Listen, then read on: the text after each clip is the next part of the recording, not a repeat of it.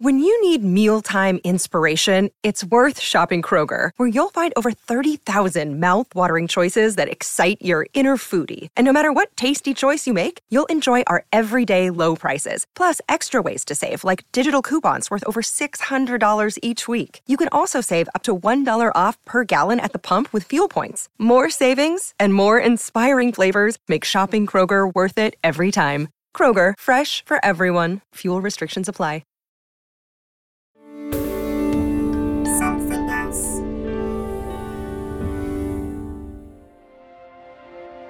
Please note this episode contains some emotional content, adult issues, and strong language, which may not be suitable for all listeners. I don't think I felt guilty enough. Hello, and welcome to How Did We Get Here, where me, Claudia Winkleman, and my wonderful friend, clinical psychologist Professor Tanya Byron, look at some of the difficulties people are facing with those closest to them. Tanya talks to people in one to one sessions whilst I'm listening in from another room. In the break and at the end, I ask Tanya a bit about her process and we explore the issues that are raised. This time we meet Jodie, who had an affair whilst engaged to be married. She broke off the affair, returned to her fiance, and they have a son, but then the marriage fell apart and she returned to her lover. She feels that she let her son down and destroyed the family unit. And as I'm saying this, I've just got a horrible feeling because I feel as though what I did makes me like her in a sense. What you're about to hear are the key parts of a one time unscripted session with a real person. We follow up with our guests after the recording, passing on links and contacts, some of which you will find in the programme notes of this episode. Let's go and meet Jodie.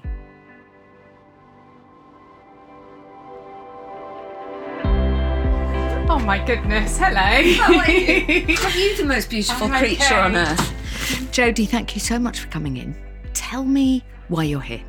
I have got masses of guilt. Do you know what? It's a really hard thing to talk about because I know it's hugely polarizing. And I know that a lot of people are very negative about this type of situation. Okay, number one, let me just say no. Don't don't come in here with that. You're here. You are in a lovely, safe place. You can talk to me. We, there is nobody, and also the people listening. There is no judgment. I promise you. I, I sense that you've got enough judgment for everyone. Why do you feel guilty? I had an affair whilst I was married. And during that time, I uh, had my son with my husband. After um, I had him, I decided that I was going to leave and and pursue this this other person.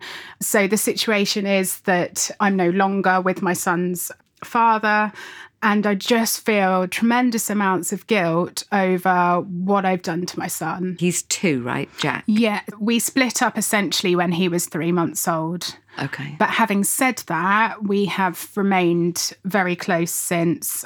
We still lived together for the first year of his life. Although we had split up, I, we really tried to do it in the best way possible so as not to affect, you know, my son in those really formative.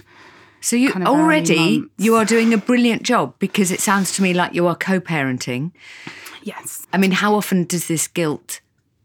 that all creeps in when he's with his dad and I'm missing him and I'm kind of feeling like you know why does it have to be like this I want to be with him every day and I think that's mainly I think when he's with me I try really hard to focus on me and him and that's our time because I've got time when I'm not with him I'm just throwing this out there. Maybe if you'd have stayed in an unhappy relationship with his dad, you'd be doing anything to get away from the situation. You'd be on your phone, you'd be watching, you'd be going out with girlfriends. And this feels like you are fully committed to being with him. If the relationship had worked out with the man you had an affair with, would you feel guilty? Do you know what I think I'd probably feel even more guilty which maybe wasn't what you're expecting me to No, say No, but I find it. I want to talk. I mean, I'm upset that I now have to leave. I'm livid, but it's good for you because you get to speak to the genius that is the professor. Thank you so much for coming in.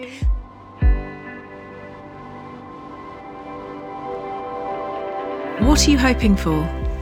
I feel inside myself that I'm still a bit stuck in that place. Yes. Um, it sounds really flippant, but be able to put it a bit more down to a life experience and realize what I've learned and and just be able to move forward Yeah. and not feel stuck in it. Interesting. So there's two things I want to ask you on that. First of all, you said I'm stuck in that place. Just just be really clear so I understand what is that place. The time when this was all happening and I made the very difficult decision, but I'm also stuck knowing the hurt that I caused. So you're stuck in a place of regret Yeah. and shame, I feel. hugely. You know, yes, I've talked to people about it because I am an open and honest person, but at the same time, you know, it's not something I still feel like I need to hide it. So, if you were talking to a friend in your situation, and your situation sounds like your son has two happy parents who have created a really stable co parenting relationship. Mm-hmm. So, Jack's doing good in his little life. You and your ex, Jack's biological father, have a good relationship, a clear routine for him. When you're together, you're good together. Jack's not dealing with parents with conflict and animosity, resentment. So we're thinking about you talking to this friend, right? This hypothetical friend. So that's that's her life, and then she's also saying, "But I can't forgive myself. I- I've I'm full of guilt, full of shame, but I need to move on." What would you say to that friend?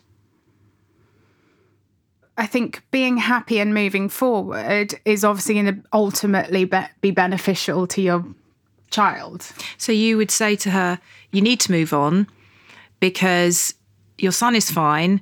The setup around him is fantastic. I mean, probably better than for, for a lot of children who have two parents living together and are desperately unhappy, and the children have to witness all sorts of unhappiness and conflict around them.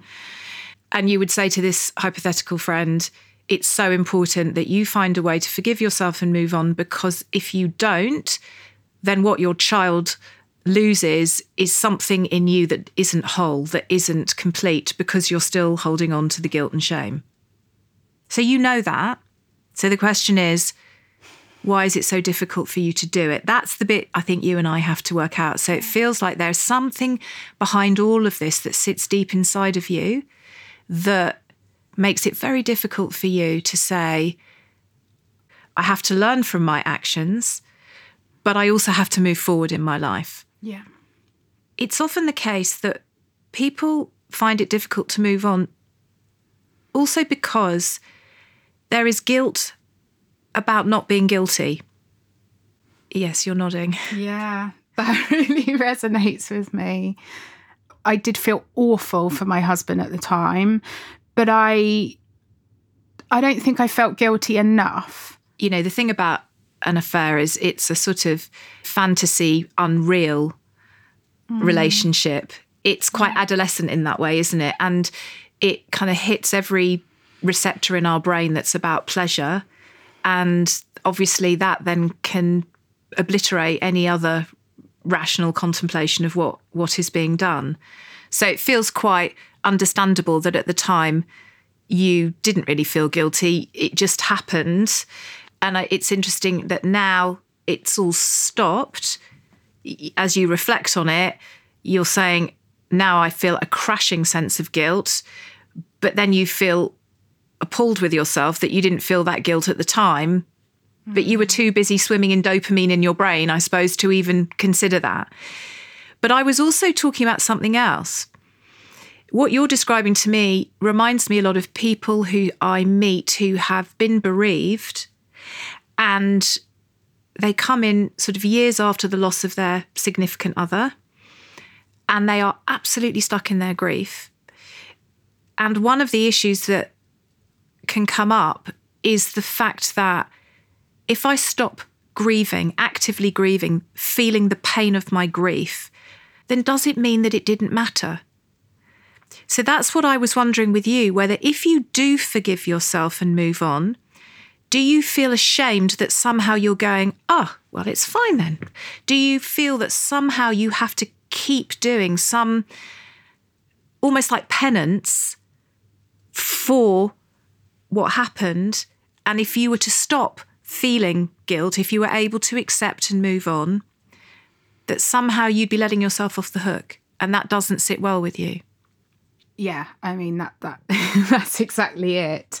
Um, but when you said that, one of the things that came to mind is watching my ex-husband you know how amazing he is as a person and that he really didn't deserve that and i get the same for my son watching them both together i feel like if i if i let that go then it means that I didn't care Doesn't about matter, and whatever, Yeah, it's yeah. really hard to put it But into that's words. no, but that's exactly what I think you are struggling with because it did matter and it does matter and it's something that you think about a lot and you reflect on, but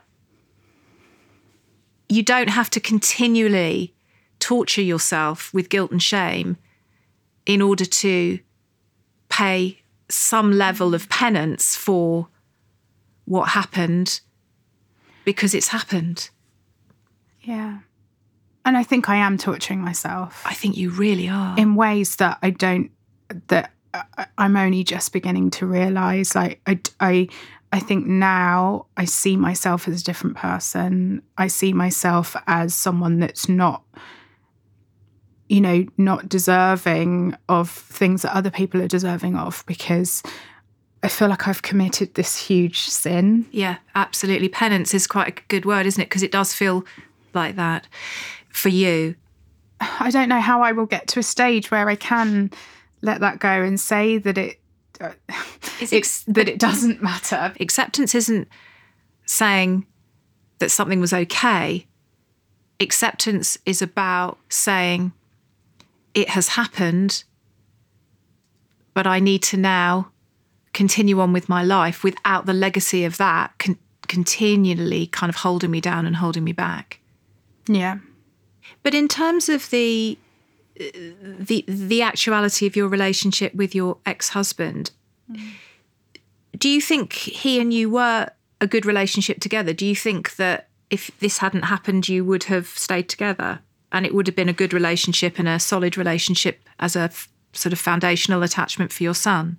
In the long term, it wouldn't have been because it wasn't enough For who? f- for me. I think deep down, I knew that eventually I would feel like I needed someone that was maybe emotionally on on a bit more of a level with me. We're both obsessed with our son. So I think that could have kept us connected for a while, but I don't think long term it, it would have.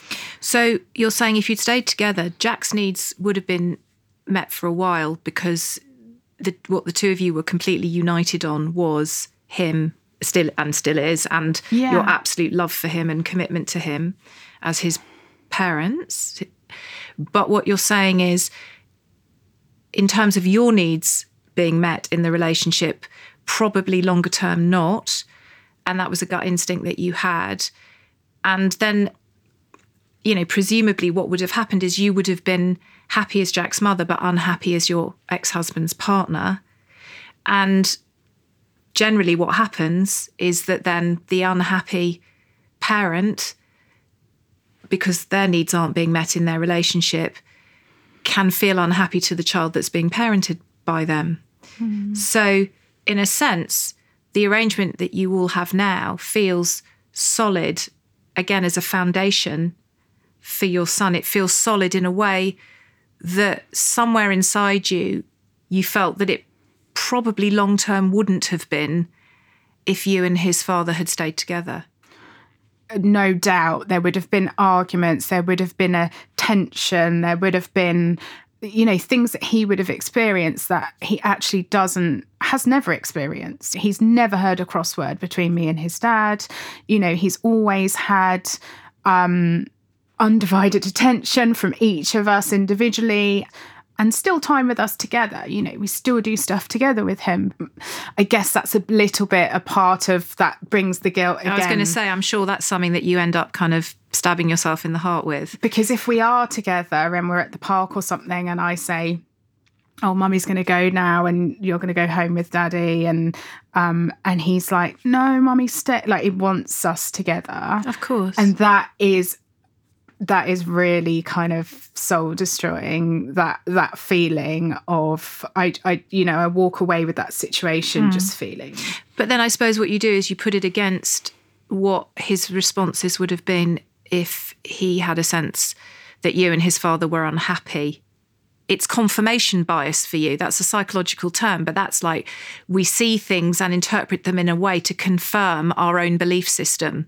And I think because you hold on to this belief, this self loathing, this kind of disgust at what you did, I say the word disgust, you look down and you take a breath. I mean, I think that's really very much where you're at with all of this. You will then interpret your son's behaviour in in ways to say, see, see what an absolutely revolting woman I am. And I hugely do. And there'll be days I'll, I'll pick him up from nursery and I'll turn up at the window and he'll smile through the window. And then as we get to the door, he'll just burst into tears and say, I want daddy. And then my heart just goes because I feel like I've put him in a situation where he can't have both of us. developmentally in that sort of toddler two and a half sort of age there is a a real kind of sense of be- he's beginning to understand alternatives in relationships and he's beginning to understand separation anxiety. So he's mm. he's kind of he's looking at you but thinking of his father. He's looking at his father but thinking of you.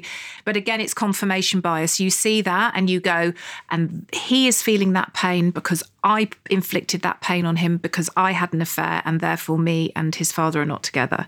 So, Tan, I just want to pause a minute to ask. Talk to me about this is so interesting confirmation bias. The confirmation bias theory is a social psychology theory that looks at how we as individuals can find ways of confirming beliefs that we hold.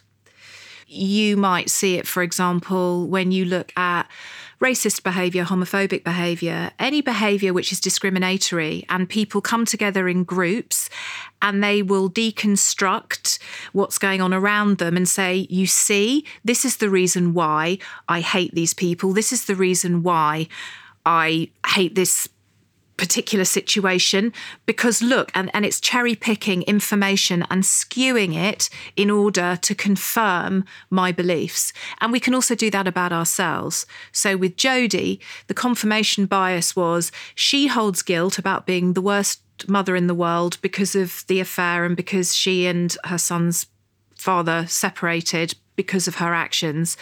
And therefore, any moment that her son expresses any level of distress, which actually a two and a half year old will often say, I don't want you, I want daddy, I don't want you, daddy, I want mummy. She doesn't see that as a, just a normal developmental behavior. What she automatically does is says, he's doing that because I've damaged him because of what I did. At two and a half, I remember mine. I can't, not that one, this one. And it's up to you whether you go, too bad, daddy's not here, you've got me. Should we build a den? Or, Absolutely. this is what's for supper, deal with it. children understand they can play one attachment off against another and, and so on and so forth. So confirmation bias in in Jodie's case is around the issue of attachment and that's what I've also been talking to her about. Okay, that's clear. Let's get back to the chat. Let's talk about attachment. Let's talk about relationships because that is what I think you're particularly concerned about. In terms of the evidence around child mental health and behavioural outcomes and life outcomes, and in terms of my own clinical experience of over 30 years now, children do better with separated, happy, co parenting parents than parents who are together and unhappy. So, this misnomer that we stay together for the sake of the children is utter rubbish and causes untold damage. Now, when I write about this and I, uh, you know, I say these things as I am to you now, there's always a backlash, you know, that somehow it sort of undermines the sanctity of family and every child having two parents together, etc.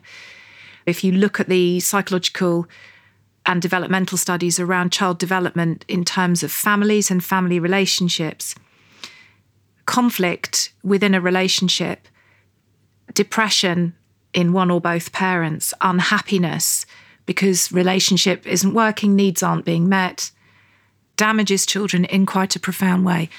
What I think about Jack, your beautiful two and a half year old son, is that he has what I would say is an incredibly secure attachment with both his parents.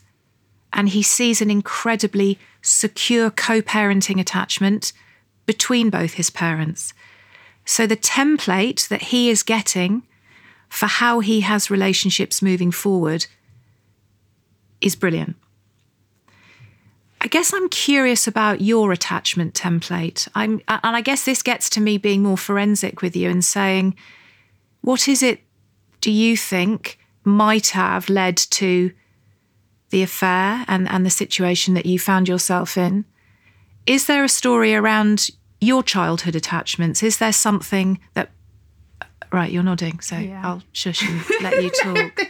um, yeah, hugely. I didn't have a father growing up. You know, my father left when I was months old and I never have ever had him in my life. So when I talk about that it's it's it's focused around my mum. I guess the thing about my dad to mention is that you know growing up I always felt like that was my fault why wasn't I important enough for him to stay and be my dad? And let's just tag that for a sec. We'll go back to that, but you are massively projecting that onto Jack now. This sense of abandonment. So when he greets you at nursery and says, I want daddy, what it wakes up inside you is that little girl who who felt abandoned but then blamed herself. It's called projective identification. When our children do things and we have this huge emotional response to what they're doing, actually when you take a step back, you think, hold on, my response to what my child does, just did is actually nothing to do with my child. Two and a half year olds will say, I want mummy, I want daddy. The emotional response I had is me, that child in me going, my dad left because it was my fault. I hadn't even thought about it that way at all.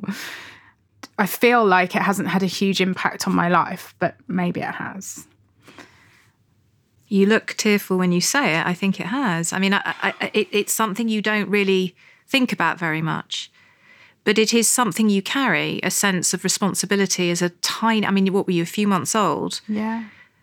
And you're carrying this idea that somehow, at a few months old, something about you pushed your father away. You're, you're holding a responsibility for your father going.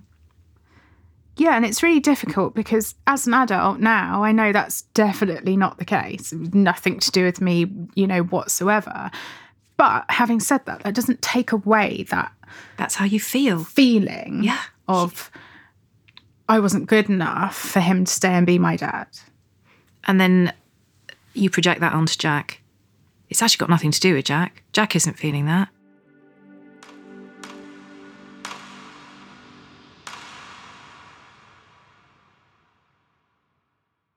Do you ever wonder how celebrities order food? Like, is Sarah Paulson a Diet Coke or a regular Coke girlie? Some peasant Coke? No. Or how does Sofia Vergara order a pizza? No, no, no tomatoes. I cannot eat tomatoes. No tomatoes? Yes. Are you cool with mushrooms? Not really. Okay. If these are the details you need, and I know you do, I have the podcast for you. I'm Jesse Tyler Ferguson, and on my podcast, Dinners on Me, I take some notable friends of mine out to dinners in Los Angeles and New York City. Listen wherever you get your podcasts. That thing was delicious.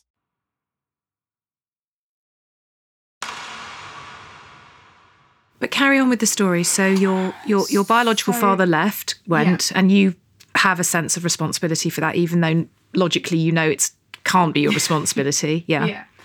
Um, and then my relationship with my mum is just it's it, it's a really odd thing because we are very close in a sense, very connected because we just had each other. But in another sense, we are just so far apart because I've got huge amounts of resentment for her due to my upbringing. And again, it's that thing of me not being important enough. You know, she was young, she was 19 years old when she had me. Um, she effectively carried on the life of a 19 year old. I was just part of her life, swept up in her life, never considered.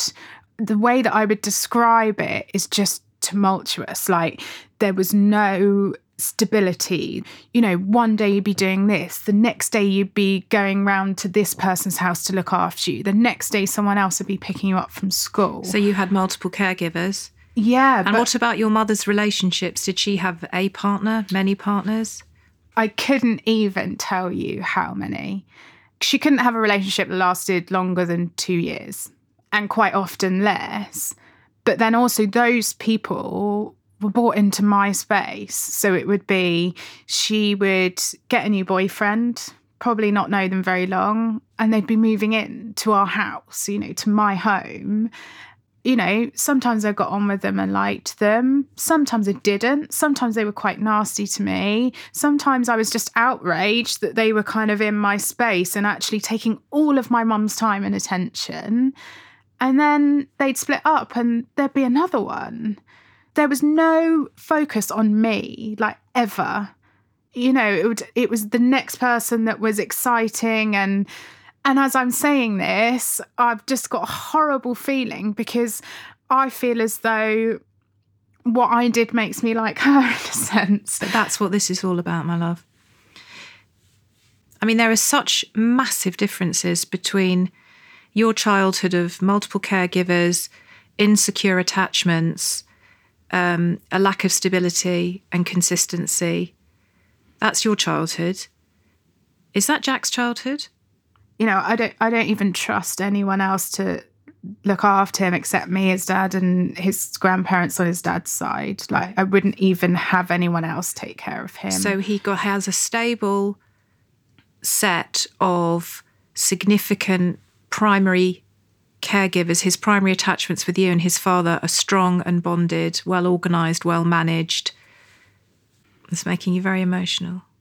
I'm so aware of how things that happen now at this stage in his life can affect you in the future because of because of what's happened to me. And so it mm. just makes me so concerned But and you're I'm, frightened. I definitely get that I've tried to do the absolute opposite with him. I always have because I I don't want him to ever feel insecure and have issues with anxiety and things like that that I have now as an adult which I I know is because of my my childhood But this isn't about Jack, Jodie. This is about you. My concern for Jack is how his mother will continue to project and identify with aspects of his life experience against her own, and then continue to be anxious and guilty. And therefore, what he will get from you is something that doesn't feel as content and as at peace as it should, based on how you are as his mother, how his father is as his father. This has got nothing to do with Jack. The risk factors in Jack's life, I mean, there are none. The problem is what happened with you and Jack's father replicates, so, almost mirrors what happened to you as a child. You were three months old when your father left. yeah Jack was how old when yeah 3 months old. Right. So it I mean you couldn't write this, could you? It's you know and because it's replicates it, you're now looking at your experience and telling yourself that that is the experience that Jack is having. My word of caution to you is if you if you don't find a way to calm that inner child in you and to recognize the difference in your narrative and Jack's narrative, the impact on you will be such that he will not get you in the way that would be the best for him because you will be anxious, fretful, and guilty for the rest of his time as a dependent child. and that's all I need to hear to to, to try and move forward. you know, uh, the the thought that being stuck in this place means that it would have any effect on him. Yeah, the way his life is now is not going to have an effect on him. His life is great. Of course, he'll come home and say, Why don't you and dad live together? Why don't you? I mean, that will be a challenge for him to get his head around, and that will be something for you as parents to help him understand. Mm-hmm. But my gut instinct is you will. And he won't be the only child he knows who has separated parents. He'll probably be one of the only children he knows who has separated parents who are also friends and get on well. And there is a relaxed, loving dynamic between everybody around him. You've done great. You and your ex need to write a book on how to do this well. It feels like you've really worked it out. Your son knows how to have secure attachments. But your son doesn't need an anxious, guilty mother who is misreading his normal childhood behaviour, his normal childhood questions as significant damage that she's inflicted on him, when actually the damage that she's feeling is the damage that she experienced as a child.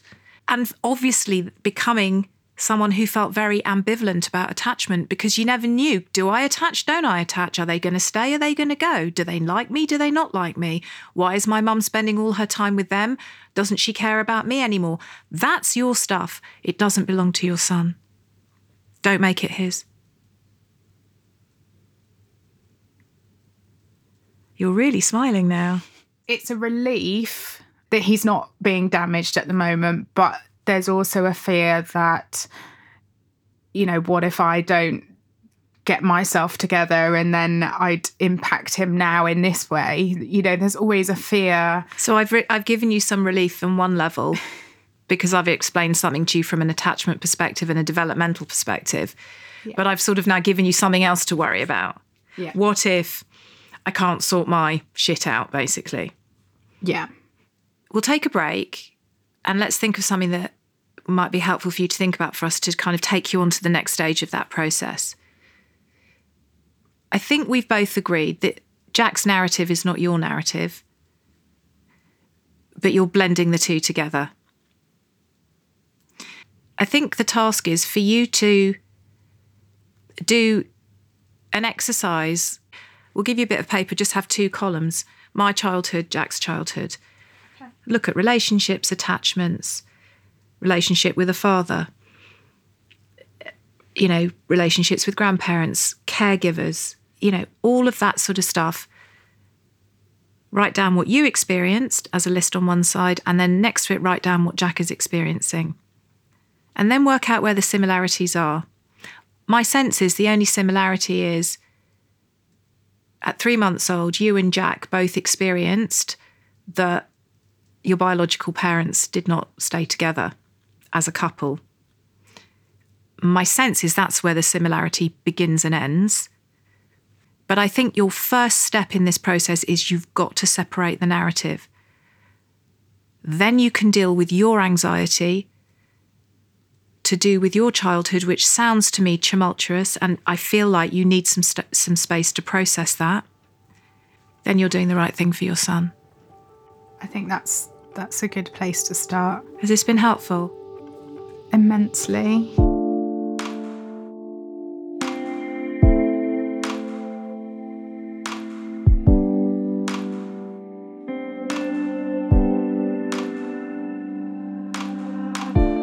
Tan, let's talk about Jodie. Number one, I think we both sort of fallen in love with her and would like to do a flat share because there is this extraordinary woman doing an amazing job with her child, co parenting.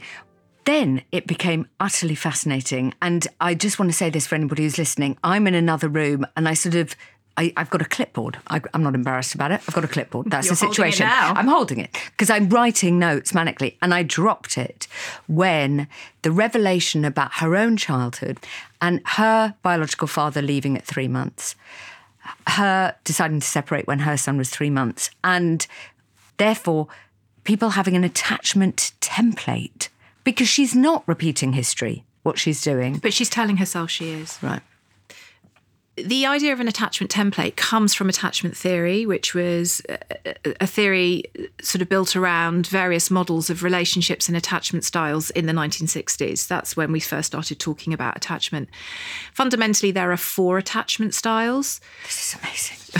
Writing it on my clipboard. You are. God, I am. I'm fascinated. So there's an attachment style, secure attachment style. It's not that we don't have difficulties in relationships, but we can work them through. We can understand relationships, relationship difficulties. We can be open. We can be honest. And that's And also, you just described Jack, her son. Exactly. He has a secure attachment. He will develop a secure attachment style. Then we have an anxious attachment. So that's often where people haven't really had their needs met in childhood. They will be incredibly needy in relationships moving forward in their lives, needy, possessive, those sorts of kind of attachment styles, always looking for reassurance, confirmation. The template being people don't love me enough, people don't meet my need. Then you have avoidant attachment styles, and they fall into two categories. One is anxious avoidant, and one is dismissive avoidant. So, an avoidant attachment style is about almost people who don't really commit in a relationship, and that then can be issues around commitment to do with anxiety or issues around commitment that present as being very dismissive. You're not enough, you're not good enough. Now, my sense for Jodie, So fascinating. her sense of relationships and attachment in her childhood were disorganized. You look at Jack, Jack's attachments are very well organized, very secure, very loving. But what she then does is every time she thinks about what she did, she projects onto him a sense that his life is disorganized and disruptive and damaging for him when actually she's talking about herself. So that's the idea of projective identification Can you change your template?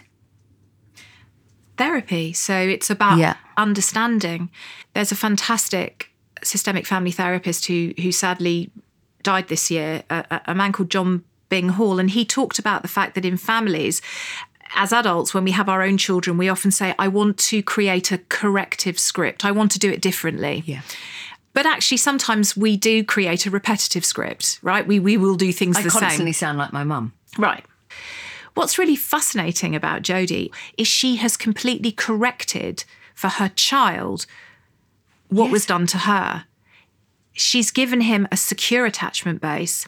The three month old thing is interesting because, again, it feels repetitive to her because she was three months old when her biological father left, and she still holds guilt and shame that somehow she pushed him away, even though logically she knows that's impossible because she was a three month old baby. Okay, thanks, Tone. Let's go back to the session.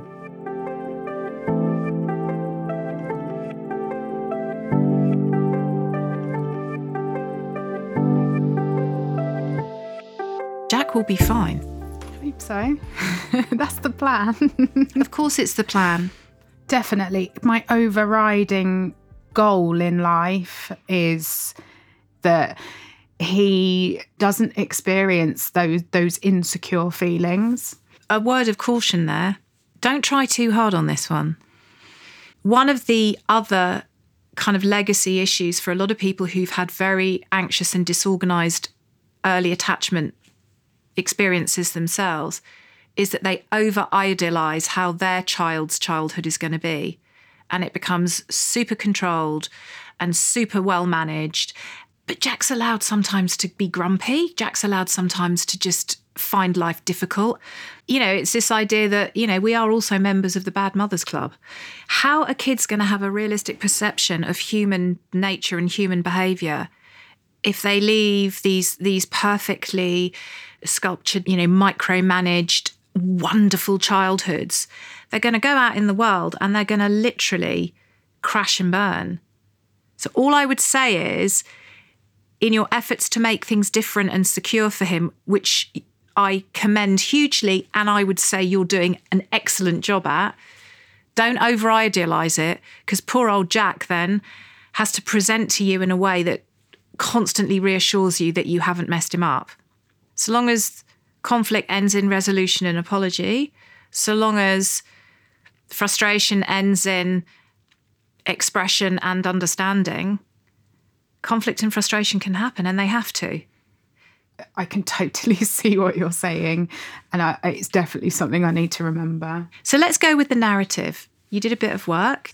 I said you've got to separate his life and your life, his childhood experiences and yours.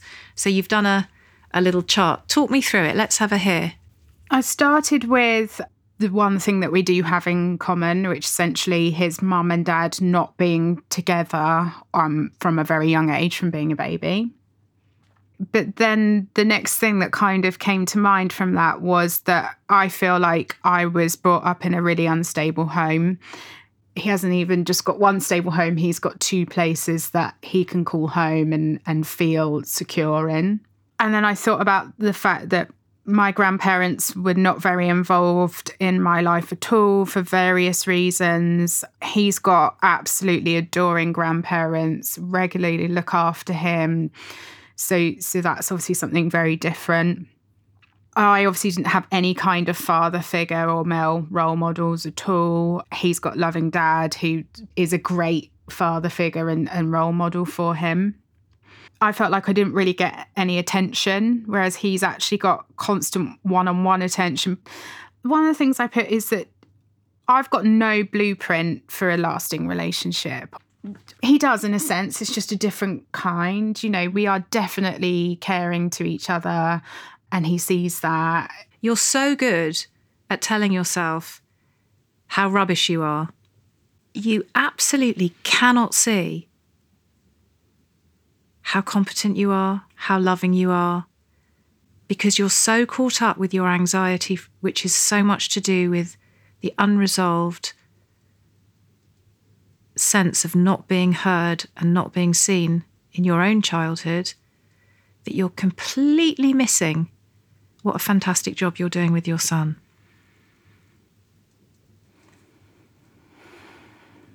And telling yourself you're a good mother is a really important thing to be able to do. It's just really hard to do. Um, It actually isn't. We're standing in a beautiful room. I don't know, we're in Switzerland. Floor to ceiling windows, and there's a huge mountain in front of us. And I'm looking out of one window, and you're down the other end of the room looking out of another window. We're both thinking, should we climb that mountain?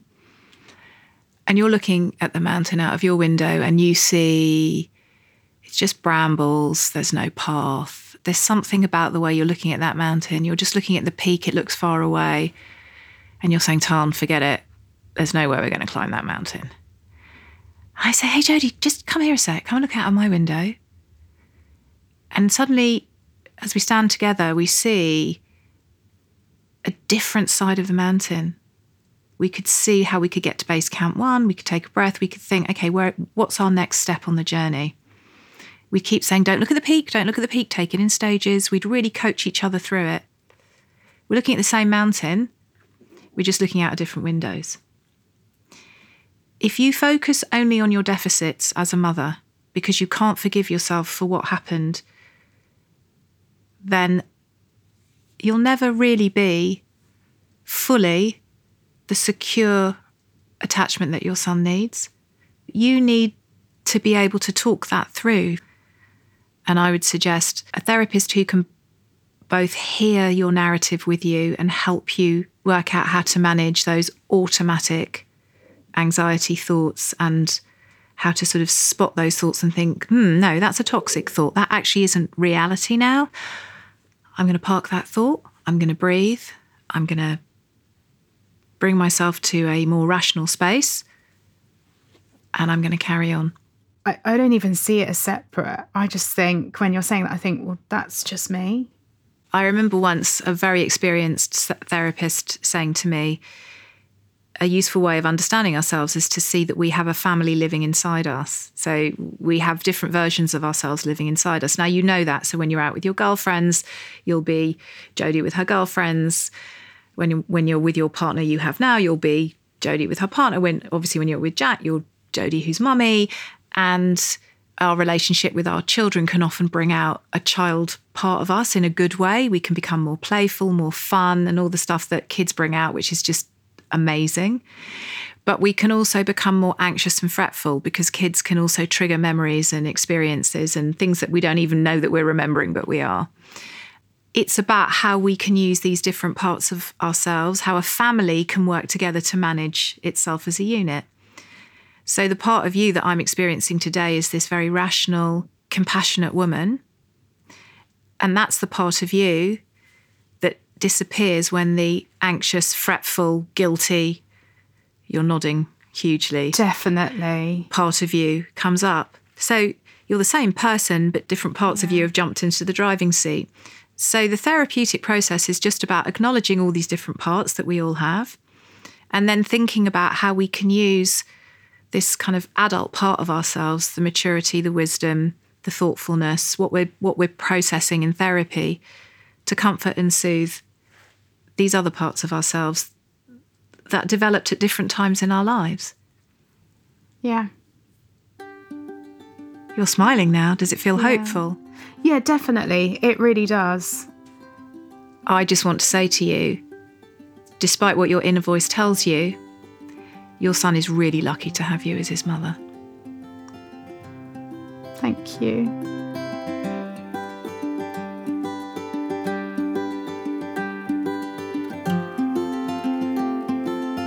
What have you learned?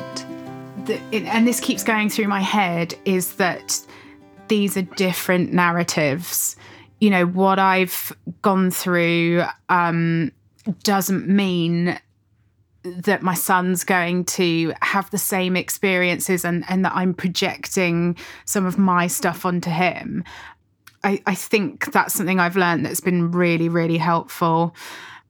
And also that I need to do some of this work for myself so that it doesn't affect my son and that now I've got that extra motivation to do it not only for me but because it will create a better outcome for him as well. Totally. And what I want to say to you now, just because um, I've got big kids, is when he says now, when um, his dad picks him up, I wanted mummy. That's nothing, nothing compared to when he's 14 and his dad makes a better roast chicken than you. The, oh, I'm going to dad's because this is rubbish. You're making me do homework. And if you carry around this, this is all my fault. You need to be absolute pure solid power for when all of that happens, which by the way is completely normal and will make Jack fantastic and a brilliant friend and a brilliant boyfriend to whoever he chooses.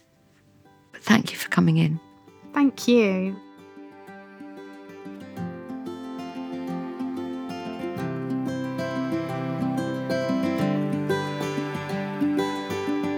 I loved there's a whole family in us. That's how I feel. I was like, oh, well, she's just nailed it. Sometimes I feel four. Most of the time I feel 78. I mean, I asked for a crochet set for my 21st. but I love the fact there's a whole family in us. Tell me more. It's a useful concept because, for example, people who are struggling with anxiety, anxiety that's related to trauma, to past issues, to difficult childhoods, or to s- things that have happened in more recent times that have really kind of unsettled and discombobulated them in their lives, there is that real sense that this is who I am. I am this person. I am anxious. I am overwhelmed. I am unable to function. And from a therapeutic perspective, and again, remembering that therapy is about narrative, it's about what's what's my story? How did I get here? Exactly what we're trying to achieve in, in the stories that we're hearing about in, in our podcast. Therapy is about sort of acknowledging that part of ourselves, but finding other parts of ourselves to soothe, to comfort, to manage, to challenge, to talk back to. So it's about understanding within us there is the logical, rational part, there is the very childlike, immature part, there is the pained child, there is the happy child, there is the, you know, there is the older person, there is the needy person. And if we can accept that we have all these different aspects to ourselves, then it's about ma- self management and self care. I love that. Okay, that's where we're ending. And I'm going to tell you 10 year old me, who happens to be living in my left arm, says we should go for ice cream. Oh, can we? Come on. I'm going to skip there. Okay, I'll skip. There's a whole family in me. Why not? I'll make sure you don't run across the road. Yeah. Please remember to subscribe for new episodes, share and leave us some comments or ratings or both. Five stars, please. But honestly, do whatever you think is best. It all helps to spread the word. If you've been affected by any of the issues discussed in this episode, please see our programme notes for information about further support and advice. And if you're interested in taking part in future episodes of How Did We Get Here, please email briefly describing your issue to how at somethingelse.com. That's how at somethingelse.com without the G. Next time, we meet Sally. This person that I thought had really good qualities, suddenly the layers seem to peel away. And I think, oh, that there's something underlying there and I'm not comfortable with it. This podcast was made by the team at Something Else. The sound and mix engineer is Josh Gibbs, the assistant producer is Grace Laker, the producer is Selena Ream, and the executive producer is Chris Skinner, with additional production from Steve Ackerman. Thank you so much for listening.